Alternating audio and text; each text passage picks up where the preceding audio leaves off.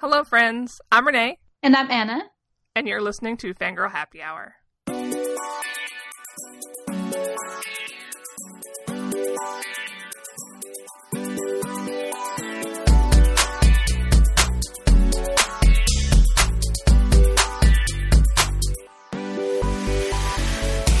Today, we bring you an extra episode to discuss what we've been up to recently in our projects and a discussion of Runtime by S.B. Divya, Daughter of Mystery by Heather Rose Jones, and I'm sure what will be a loving discussion. Is it though? Is it going to be a lovely, positive discussion about the Mighty Ducks? Well, it better be. That's all I gotta say. Is it gonna be a situation? It better not be. I will come after you, and I have your address. I know where you live. It's just to add some tension to the proceedings. We agree with each other so much. Not the last few episodes, we haven't. we shall see. We have two, three segments to go. I guess we'll get into it and then we'll see how it goes.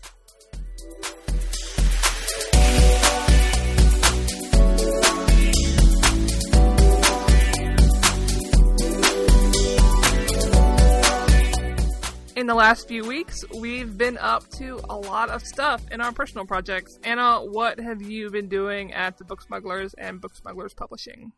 We published the second volume of our almanac, which has tons of short stories, a couple of reprints, several essays, really great ones. One of my favorite essays that we have ever published is one by Mimi Mondal called Characters Are Not a Coloring Book. And it's about Harry Potter, about being a fan of color of Harry Potter. She's from India. She grew up in India and she has been a Harry Potter fan all her life and has struggled with the lack of positive representations of people of color within the Harry Potter world.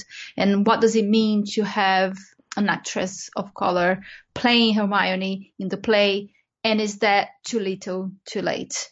So it's an excellent essay. We have one other essay by Tansy Rayner Roberts from Galactic Suburbia, and she's also an Australian writer. She wrote about the one girl trope in comics and movies, and it's really great too we have one which is really cool, right? So you know that I met Thea, and this whole thing with the book smuggler started because of Lost, the TV show. This is where we met. We met each other in a Lost forum, and um, one of the writers of the show is Javier Grillo Marxuach, and he wrote some of my favorite episodes.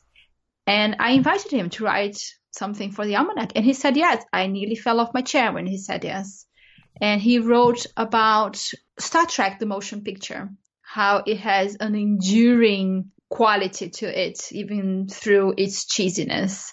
And it's really great because I actually got into Star Trek through the movies. I never watched the TV shows, at least not the original Star Trek. I've watched a lot of more of the Next Generation one with Jean-Luc Picard. But the movies, I was so into the movies, especially the first four ones. And with the, the one with the whales is by far my favorite because, you know, time travel. well, maybe that's how my time traveling love started. Hmm. Oh my God. Sudden realization.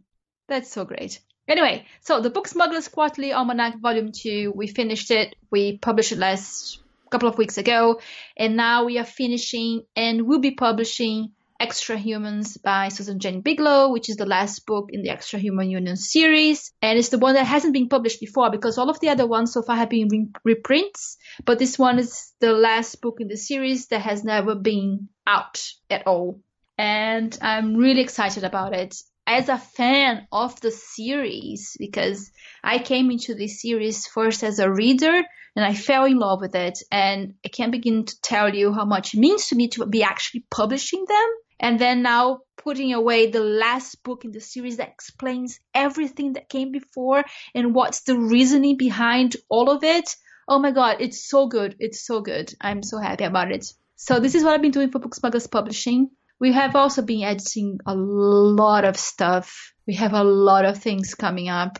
We have a Halloween story coming up on the 31st of October.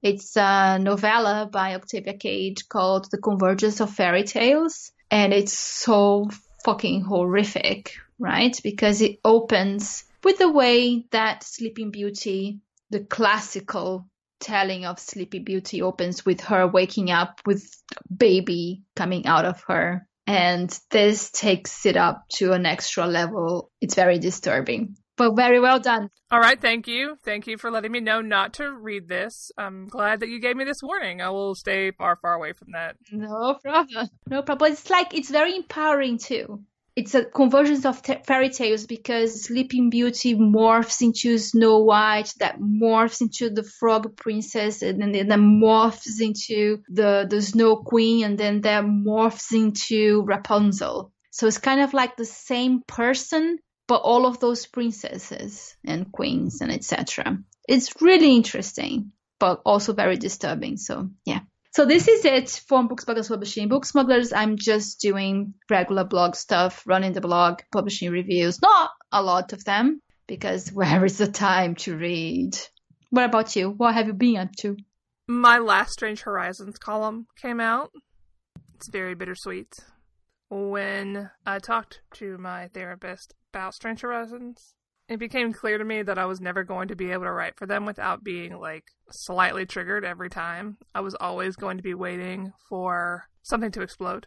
And plus, I was having a lot of trouble figuring out what to write about because I feel like my fan experience has kind of been tapped out as far as things that would be of interest to the science fiction and fantasy community.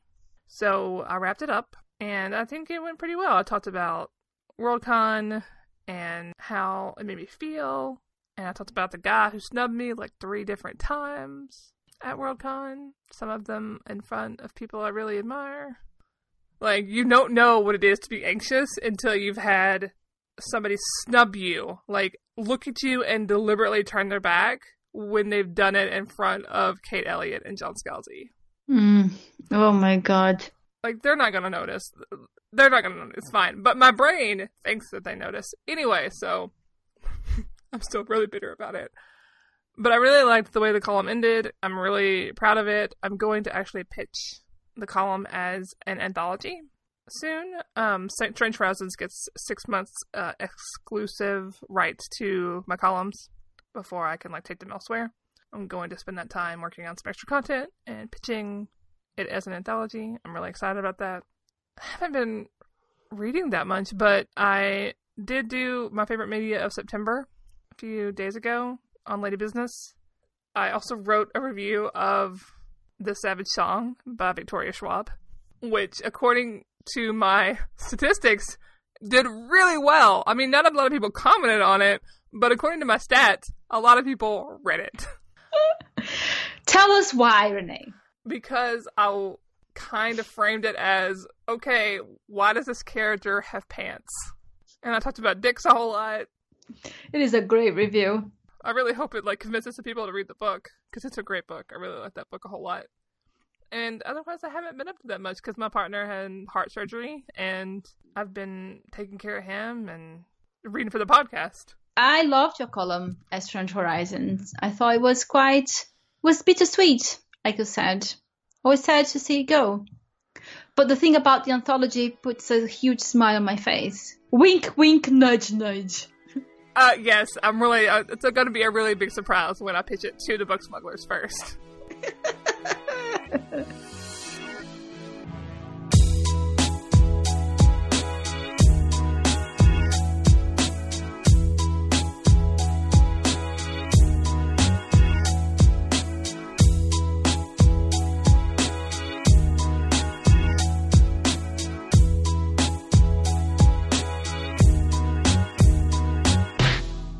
Runtime by SB Divya was published by the new Tor.com novella imprint, and it is about Marmeg, who is a lower class person who is going to run in a cyborg terrain race, and what happens once she is in the race, and how she comes out of it a different person.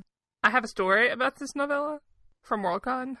I walked by the Angry Robot booth where they were selling Tor novellas. I have no clue why they were selling Tor novellas at the Angry Robot booth. I don't know, but it was really weird. But they were there, and I saw it. I'm like, oh, I really want that. And then the next day, I met SB Divya at a panel, and I was like, oh, I saw your novella and I wanted it. And then she was like, wait, you don't need to buy it. You're from Lady Business. And I'm like, what? Uh, yes, I do, because it's good to support authors. it was this really awkward conversation where we were like kind of like fangirling each other awkwardly. You know how that goes, I'm sure.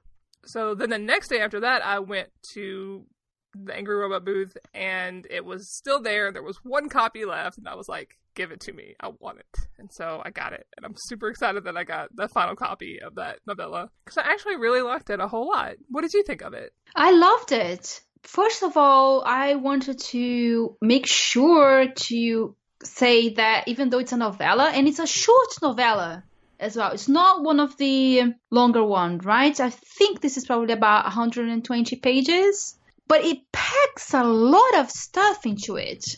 It's kind of like it has a story about a family, it has a story about immigration in America, it's a futuristic story, it has a story about class, about friendship, about different genders. There's a whole thing with the third gender. And then you have this girl trying to get out of their loop of poverty and to try and make a, a life for her for herself. And then there's a race and then there is a twist and then there's betrayal. There's so much going on in this thinking novella. I want to go to the gender thing first because i found that really interesting. So at the very beginning it tosses you into this idea of this third gender where they have men women and then moot. Moot was the word that they used, and then the pronouns were like Z and Zim and Zir. And I don't have a lot of stuff in my toolkit about trans issues, but the surgery part of this book, because they bring it up several times, because Marmeg, who goes by female gendered pronouns, talks about wanting moot surgery. And I was never really clear on what the book meant by moot surgery. Like I didn't understand exactly what that meant as far as changes to your body. Like does it just make you non-gendered because they talked a lot about androgyny regarding moots. But what I've learned so far and I don't know if this is correct, so I'm sure if there's any trans listeners they can correct me, but surgery doesn't negate your transness if you don't get it. That's what I've gotten from the trans community so far, like as far as my listening and reading has gone. Like if you are a trans woman, it doesn't matter if you never have surgery, you're a trans woman. You're a trans woman, absolutely. That the book doing this, like really, I was like, oh, this is interesting, and I don't have, like I said, I don't have the toolkit to unpack what the book was doing versus what I've learned from the trans community. I think it would be really interesting to read a review by a trans reviewer and, and see what they think about it. Right. I didn't necessarily read the third gender as a transgender. I read it more as a gender fluidity, like both, being both. Yes.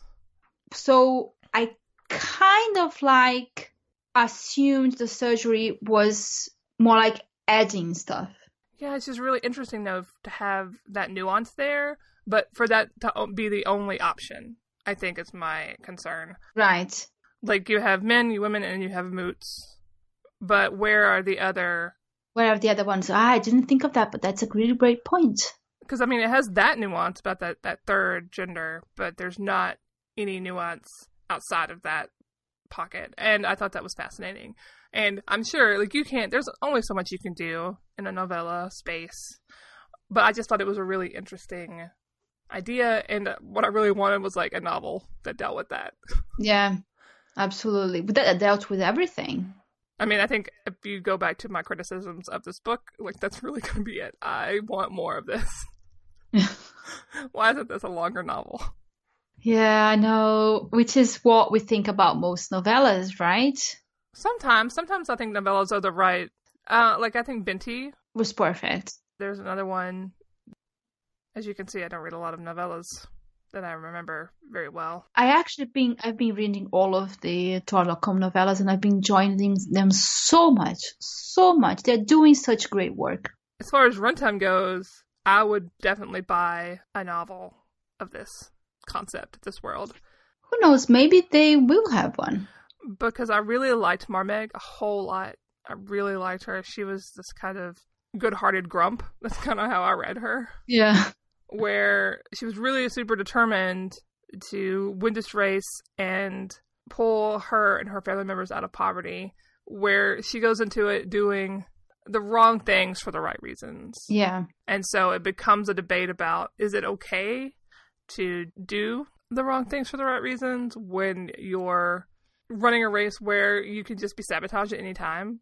Does it make it okay for her to have cheated when somebody else bent the rules to sabotage her attempt? Like it comes at like all these moral issues about cheating, especially in a race situation, like an endurance race situation. Yeah. So what did you think about that? Because me personally, I was rooting for her to go the cheating way. I was like, Marmeg, just go and cheat and win this fucking thing. Because everything is stacked up against her. Like the entire society. So it's not a fair society. It's not a fair beginning. She's she's not on the same level as the other competitors, as the other runners, because the society is against her. Because there is also a level in which um, she is born in the United States, but she's the daughter of immigrants, right? And she doesn't have full doesn't have a license, she doesn't have a nationality, doesn't have the equivalent of a green card, I would say that is now. Um, so everything is against her. She doesn't. She can go to school. She can't do what she wants. She can't afford to pay for the equipment that everybody has. She's the only one running without a team, a support team. I was kind of like, Marmeg, just cheat, woman, cheat, and win, and get money, and get out of it. Is it okay for her to cheat in the sense that the race has, for a long period of time, been controlled by the people living in the mountains. That's the thing, right? Yes. So is the race already compromised? So does it matter? From a from an ethical perspective, no, it doesn't matter that it has already been compromised. She shouldn't compromise herself. But then part of me goes, everything is unfair.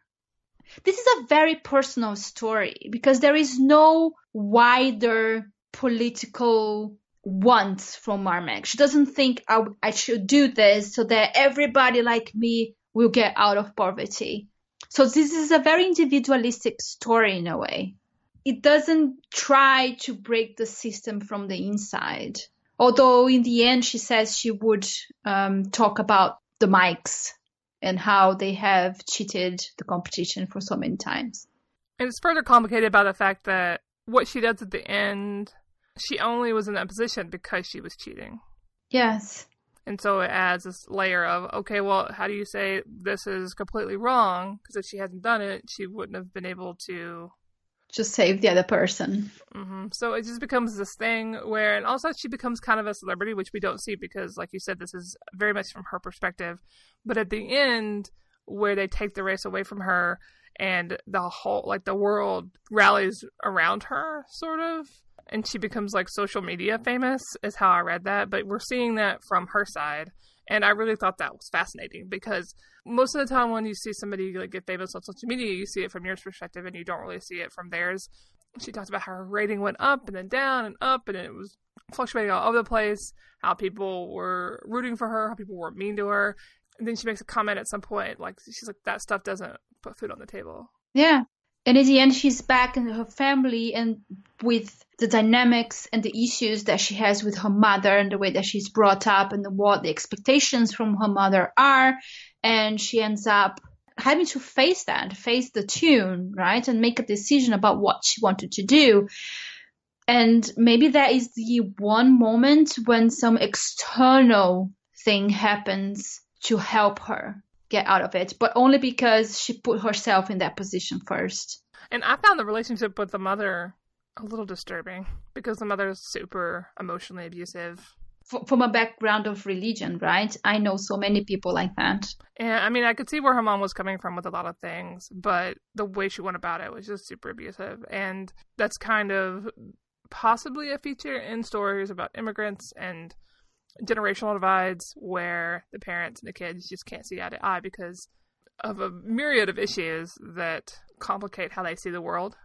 But I really did not like the mom. I don't think we are supposed to like the mom. I mean, I think you're supposed to feel sympathy for her, but I don't even feel sympathy for her. I'm just mad at. I was just mad at her the entire time.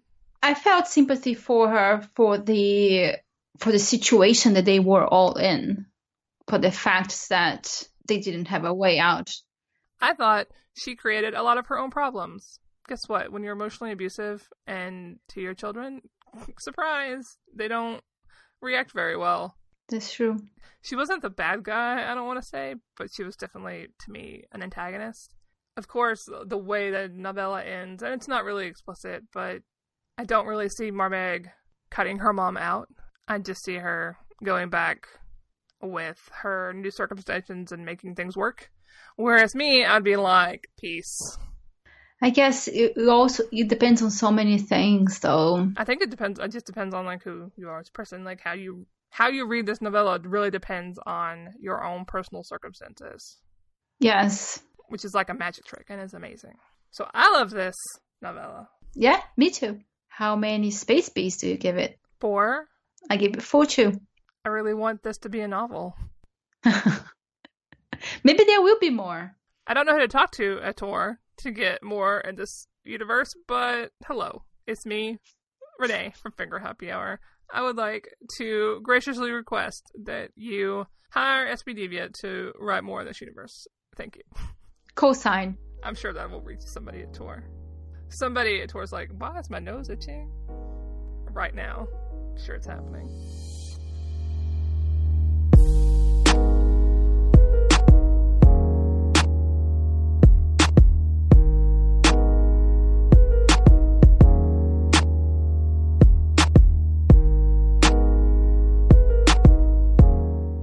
Daughter of Mystery by Heather Rose Jones is a fantasy romance novel set in the make believe country of Alpennia. This novel made me feel so fucking stupid. I don't even know how else to put it. It made me feel super dumb. Maybe I'm just not as smart as I think I am, Anna. Why? Why did it make you feel dumb? Okay. So this novel is about Margaret and Barbara. Margaret is in the care of her uncle because her parents died, and Barbara is a bodyguard. She's a bodyguard to a baron who is the godfather of Margaret. And then he like kicks the bucket, leaves all his shit to Margaret, including Barbara, just to like piss off some whiny dude who thought it was all going to go to him. Is that a good summary, Anna? That's the basic premise, yes. He leaves all the money to Margaret, but he doesn't leave her the title, though. That's the difference there. Okay. And he also imposes that she can't be by herself until she's of age. And the thing with Barbara, he actually owned Barbara. He bought her as a slave, and she thought she was going to be freed when he died, but she wasn't. She was passed on as a piece of cutlery to my Margaret. The book is about how they come to relate to each other and eventually, yes, fall in love. This is definitely a queer love story, but it made me feel so fucking stupid. I'm mad about it a little bit. Oh, go on. And I think that part of the problem is number one, I'm an atheist. I don't give a shit about religion. And this whole book is largely about religion and a fantasy magic thing extrapolated from religion. I can't like I was kind of recognizing what was going on, but then like you would put in the magic bits and I'd be totally lost again. And I was just like, oh. And this novel also is like my least favorite premise where you deal with coming out and society and social hierarchies and convoluted rules for social interaction and that I don't understand and never did understand. Okay. And so I just spent the novel fumbling around in the dark trying to make sense of the social connections, what was religion and what was the fantasy magic, what was happening. Anna, I felt so stupid. It's okay. Deep breath. Everything is okay. It's not even the novel's fault. It's not the novel's fault. The novel is perfectly fine. It's perfectly well written. Everything it's fine. It's just me. It's like somebody came and it's like, hey, you're an atheist and you know fuck all about religion now because you bought it out of your memory due to post traumatic stress. Well, okay, right. So this book is built on trappings relating to magic and religion on one side, and then it's also kind of like a Regency romance, reminiscent of English aristocracy and its rules from the Regency period or the Victorian period. And then you have the lesbian romance. And then all through that, you also have that really interesting power dynamics between Margaret and Barbara because one is beholden to the other, and then at some point the situation uh, reverses, and that's really interesting. I think this is my favorite part of the novel. Yes, I agree. I 100% agree with that, with the fact that the romance was the best part. Yes. And then, but then you go back to the religion slash magical aspects, and I thought it was interesting. I'm also not religious. And from what the way I read it is that it was very close to um, Catholicism, even because it has it had a lot of going to the church, praying to the saints kind of thing. The thing is that Margaret had this power in which she was able to see the way that prayers and the way it's basically prayer is magical. You pray to a saint to protect someone, and in that that prayer, in the way that you say the prayer, there are certain magical scriptures built into it. And if you do it a certain way, it will work or not. And Margaret was able to see the magical threads that were built, and she was ba- she was able to build on top of it. But then, of course, if you don't believe in prayer as magical or as functioning that way, it kind of creates a barrier for you to engage with the novel properly. I don't even know if you have to be religious to to engage with a novel like that, but you have to have that sort of understanding. And it makes it a little bit complicated because it makes religion into something that is real and that it's magical and saints of thing. Do you know what I mean? I know what you mean. So that way I was kind of like removed from the novel as well. For me, that part was the least interesting one. I like Regency romances. So I don't, I have read so many of them. I don't even register the rules or anything. It's like, yeah, that's how it was. That was okay for me. But not when it's five pages long. trying to explain it to you. No, I think the one thing is that the book is quite long too, unnecessarily so, especially when it went on a very detailed description of Regency and magic and religion. On the other hand, like how many times have I read a book like this that actually featured two women as the main characters? So I felt like, you know what? I don't care. I'm going to enjoy it for what it is because I've never read a Regency romance with ladies before. I think my main gripe with this is that there was no boning. I know, right? I don't know how to read romance novels without fucking. How? How? What? what? I'm tired. Like I did this when I was a teenager. I went through this. I went through this. I read a bunch of books that had no fucking in them. I was like, I'm done. I mean, the fucking was there. It was just behind closed doors. We didn't see it. I mean, okay, fine, fine, but okay, but we waited so long. It took such a long time for them to finally admit their feelings for each other. And I was like, oh, yes, that's to happen now. Sexy. On a scale of get together really fast and fuck really quickly and like slow burn, whatever becomes 8,000 miles before Slow Burn was this novel. I like Slow Burn. But this was not Slow Burn. This was 8,000 miles before it. Before the Slow Burn. Yeah, I know. Yeah, I was disappointed in that. I was like, there was so much detail about everything. Why not detail about the sex? I've read so many Regency novels with a dude and a woman, and there was so much sex in it. It's like, why can't I have this one thing? In heterosexual romance novels, you get a lot of the sexual chemistry bef- between the characters before they even get close. And then here, it was like they had to build a friendship, and then once they finally got around to having the friendship, you could barely see the unrealized sexual tension between them. It was so subtly done. For some people, this might be a feature and not a bug. Absolutely, but there's also uh, the question that for Margaret, being a lesbian wasn't even on the radar to start with. She didn't think she didn't even know that there was a possibility that women could be with each other. That's how protected she was. It was when she saw Barbara interacting with another lady and then she heard about someone else that she says, Oh, this could happen and maybe those feelings that I'm having are not especially friendly type. And it, but that happened in like the third quarter of the book. Yeah. So it takes a while for that to happen.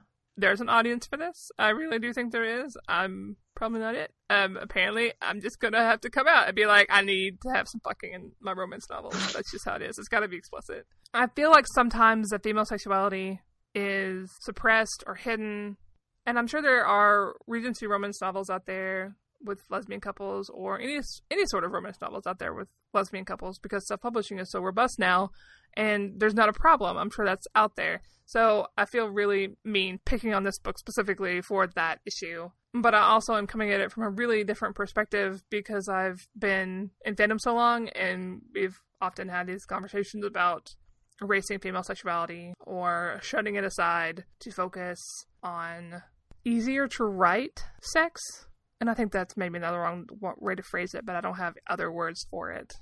Because so much of our concept of sex in our culture is about penetration. I talked about this when I reviewed Ash by Malinda Lo, and it was like, why didn't I, why did I not connect with the romance here? And I just couldn't figure it out, except until I went back to the idea that so much of the way we conceptualize sex is penetrative, and if that doesn't happen, it's not really sex. That also makes it kind of difficult to write because how do you write it if your readers can't get to where you are because they don't have a grounding in female sexuality that doesn't include penetration? I don't think this has anything to do with the book. This is just me musing. I don't have a lot to add there. I never thought of it like that. So anyway, I'm just really curious about whether this didn't have explicit sex in it when it had opportunities to have it. I mean, maybe it would have been weird because I think I think the opportunity came when they were in like a church. Maybe that would have been weird to have explicit sex written while they were in a church. Moving on from that, I want to talk about Margaret. I really liked her and her propensity for creating. She was creating spells, basically. She was mm, like a, a little religious witch, creating spells to protect people. And I liked that she got to do it and she was so good at it and it was neat to see her being so good at it. I mean, we obviously get Barbara who is good at dueling and with swords and fighting and protecting and strategizing. I loved Barbara. Yeah, but she comes to the book with that already as a tool. But Margaret, we see her develop it and I think that's super neat to be able to watch her grow and learn these things and then apply them and then have it explode in her face, of course, but what could you do? But I really liked that aspect of the story and getting to watch her. Even though some of the things went over my head, I was like, oh my god, philosophers. I thought they were really interesting conversations because that was one of the things that they had in common. Because even though Barbara was an army, she also had a philosopher's mind and she was able to study when she was growing up a little bit, not to the extent that she would have liked, and that they would spend time in the library every night talking about books and, you know, chatting about philosophy. Not boning. Sorry, I'll let it go. I'm sorry. I'll, I'll move on. I apologize. I also quite liked that the title of the novel could refer to either woman. I mean, that's how I read it. I know that in the end, we have it said it explicitly who it refers to, but I quite like to think that it could have been Margaret because she works with the mysteries, but also to Barbara because she didn't know who her parents were, and that was such a huge part of the plot too. So they were both daughters of mystery. The end of the novel, which I won't spoil, it felt like the characterization just did really weird things, and it was just really jarring. There is always a last minute conflict the the path to love is never easy, Renee. No, I thought it made sense because it was it was such an abrupt change for Barbara especially. And they were trying to understand what that new dynamics was. What could they do with it? What would it mean for them as individuals and then as a couple eventually? I guess maybe part of my problem is that I don't necessarily care to read books about women in love where they have to be suppressed because that's the way the culture is. Absolutely. And you also don't like romantic, um, historical romances. When the whole premise is them having to navigate their roles and keep themselves and their relationship a secret from everybody, I had enough of that as a teenager. Um, super over it. And I mean, I understand because there's some drama and heightened emotion in the fact that you would have a relationship like that in those time periods and those cultures and that's what people like about it. They it, it adds some tension. It can be really good tension but for me it just like kind of tosses me back to oh okay so this has to be hidden like everything like everything else? Okay that's cool. Okay fair enough.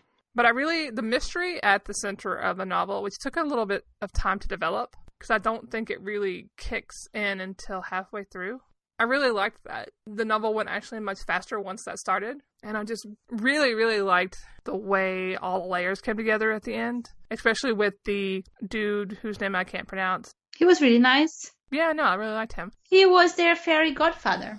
That's a good way to put it, yes. So, anyway, I give this novel three space bees.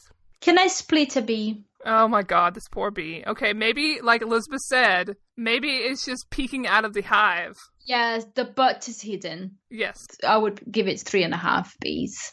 I'm only giving it three because I just I don't like it when it's not even the book's fault, but I just don't like it when I feel stupid, and I really felt stupid reading this book.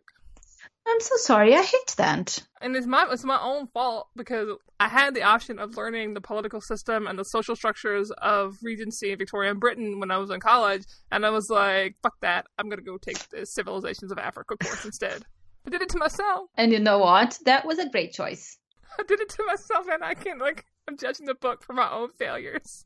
But no, I really think that like for people who enjoy Regency romance and are looking for lesbian romance in Regency, this is a perfect choice. I agree. And it has cool ladies that do cool stuff. And Barbara reminded me of Brienne from Game of Thrones. I'm now just going to picture Barbara that tall. Exactly. Yo.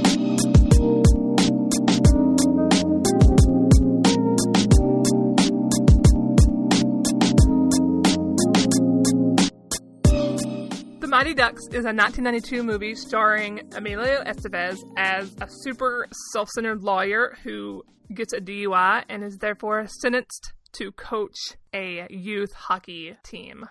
And then there's a bunch of hijinks, and he learns to love the kids, and everything ends happily. I love this movie. Anna, you're on thin ice already. I really liked the movie. Maybe not to the same extent as you do. I had never watched it before. I thought I had, and I will probably wager that it's because if it came out in 1992, I was 16 years old. So this probably have registered on a, oh, this is for children. It's for everybody, Anna. It's for everybody who loves teamwork. I'm talking to you from my 16 year old self. This is probably how it registered to me at that stage. So I never watched it and it, I just missed the train. So, how old were you when you first watched this?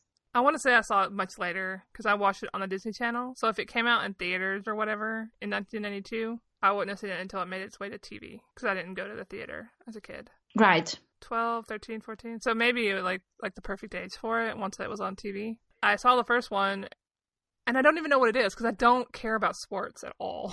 it's not about sports. It's about the team, team building, and then the jerk who redeems himself and then people being awful to the team and the team surpassing all obstacles. Also, Emilio Estevez is a perfect jerk in this movie. He's like the biggest jerk. That's really interesting because this is a trope that I love. I love the sports movie and I love the team building thing and I love the jerk who coaches the team. We saw that in the League of Their Own. We talked about it. It's a similar, you know, dynamics, a similar trope. That's Friday Night Lights and I keep watching those movies and I love this trope. This movie I missed, but when I was 12, I had the Mighty Ducks of my time. And that was a 70s movie called The Bad News Bears and it's exactly the same thing. Asshole coach, the team that nobody knew how to train, and you have the one kid that was brought in late, and you have a girl who plays for the team too, and it's fantastic. And I grew up watching that so many times. It's Walter. And there was this one kid that was the bad boy, and I'm pretty sure that's got wired in my brain from when I was 9, 10, 11 that I liked the bad boys terrible message to indoctrinate a girl so early, so young. But what can I say? So you're telling me that you never watched the Bad News Bears? No. Please, can we watch it? Hmm. We'll put it on the list. Watching the Mighty Ducks reminded me so much of the Bad News Bears and how many times I've watched that movie and how it was such a huge influence for me because exactly of what happens in Mighty Ducks with the kids and the friendships and you know winning and conquering things and yeah. So my favorite part of this movie when I first watched it was the fact that it was surprisingly feminist. Um. There's a scene after they quack at the principal and get put in detention where Gordon goes to get them out of detention and he was like, "Hey guys," and anyway, the little blonde girl is like, "People," and he was like, "Oh yeah, sorry, people." Also, Connie was great, and this movie was like surprisingly diverse. I don't know what it is, but back in the 90s, I just watched a lot of super diverse media. So much of the media I liked had religious diversity, ethnic diversity, gender diversity. I know that people like maybe don't like that word anymore, diverse. It's not a great word to use. Insofar as it, it's kind of like white people making themselves feel better word. But I don't know what other word to use. It was the 90s. Because on the team, you, like you have two girls, and you have a bunch of white boys who were often interchangeable. Then you had two Jewish boys Yeah. who were great characters. They were just super funny characters. I mean, I don't know if you thought Averman was funny. I thought he was. He tried. Uh, actually, in the sequel that comes up soon, they get rid of all the, the shitty characters. Although I think they also get rid of Jesse, which is sad. The Oreo line, the thing they called the Oreo line in the film, which I thought was great. Yeah, and the black kids were like the heart of the show, right? And the the ones that stood up. Jesse and Terry and Yeah. their dad was really important too. Absolutely, yeah. When we say that Jesse's like the heart of the team, at the very end of the movie when they're in the championship game, because Gordon has this beef with his former coach, who was very emotionally abusive to him. He basically takes a member of that team, the enemy team, by reporting them for being on the wrong team because the district lines got redrawn. It was a bunch of drama. And so he's not on the wrong team. So Gordon goes and tells the league, hey, this kid is playing for the wrong team. And so Adam Banks, who used to be like one of the mean bully kids, gets to come and be on the Ducks instead of the Hawks. Then we see Jesse not accept him at all, and Adam just Adam Banks, who's the kid, is like, oh fuck, I just want to play hockey. And in the championship game, his former teammates brain him with a with a goal post. It's really mean. You see them come together. Jesse comes and's like, "You did good," and he's like, "Get him!" And they're like, "Yes!" And it's like friendship. Teenage me loved this. oh man. Uh, P.S. Adult me also loved this. This is a great trope. I just love that. Also, I shipped them really hard. Oh my god, really? Yes, I wrote so much fanfic about uh, Adam and Jesse. No. yes. But they are little kids. Have you not heard of Have you not heard of 18 characters up? Yeah, Okay. And also, I was a kid. It didn't matter. that's true. That's true. Okay. I'm so glad that all that Money Ducks fanfic has been lost to, the, to time. Has it? Yes. It must be there on the internet forever. No. No, it's not on the internet. It was handwritten in notebooks. Ah. Oh my god, you didn't keep it? No. Okay. For good reason, Anna. You don't need it. So, what did you think of seeing Foggy in this movie? Where I knew him! You didn't know? Oh my god! I was watching that whole thing. It's like, I know this guy. Where is this kid from? That's Foggy! Elden Henson, that's his name. Oh my sweet babe Jesus! When we went into Daredevil season one, people were like, oh, Foggy, why does this character exist? He's so boring and unnecessary. I was always going to love Foggy because I love Elden Henson. Everything makes sense now.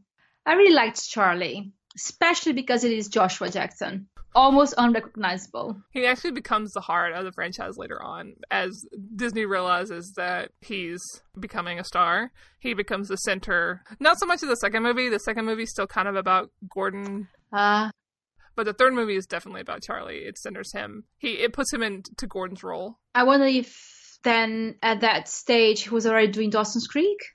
Maybe he might have been. Because Dawson's Creek, I think, is 1996. Also, how did you find the romance? It seemed very um, something that you do in these movies. Even when I was a kid, my favorite romance in this movie it was not between the, the adults, but was between Connie and Guy, okay. who never really. It's not really obvious. It shows up if you watch them in scenes where they're not the focus. Oh my god, Renee. what? Yep, teenage me finding the hardest romance to root for and going for it. No, I can't say that I really saw that. How did you not see it? It was there, and at the end they make out on the ice. Very romantic, Anna. Okay. Like you know when you come home on like a winter day and it's cold outside, and it was raining and you're wet and you change clothes, and you get into a warm sweater and you have a hot cup of tea. That is how this movie feels for me. That's how Bad News Bears feels to me. Please, let's watch that. Oh my god. I'm just scared because my movie's from 1976. Hmm. Yeah, there's a danger there. We've already gone through the Ferris Bueller disaster. I know. Okay, how many space beads are you gonna gonna give the Mighty Ducks? I'm gonna give it three and a half, too. That little tiny space bee, shy, peeking out of the hive. Yes, it's the other half. It's the butt from the previous. Oh, so he turned around to moon us. Yes. I give this movie five space bees because it totally holds up. I guess the only thing left to say is Quack, quack, quack, quack, quack, quack.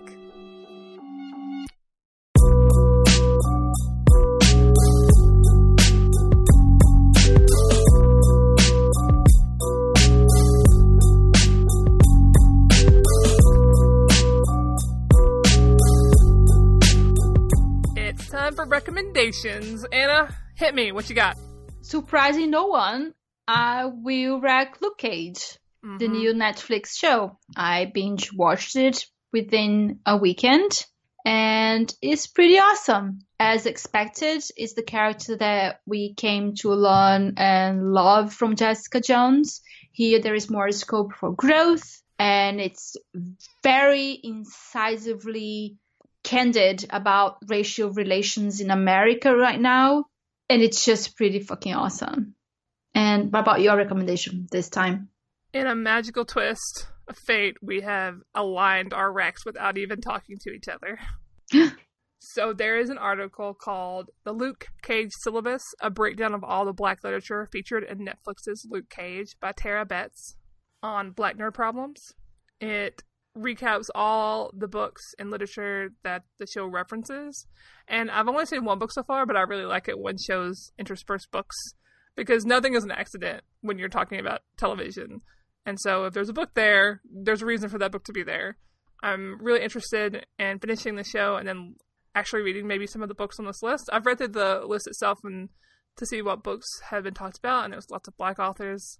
So if you've already seen the show and you're a book nerd and you're looking for what kind of books Luke was reading, what kind of books featured, this article is a great place to start. I can't believe we have like similar ranks. That's destiny.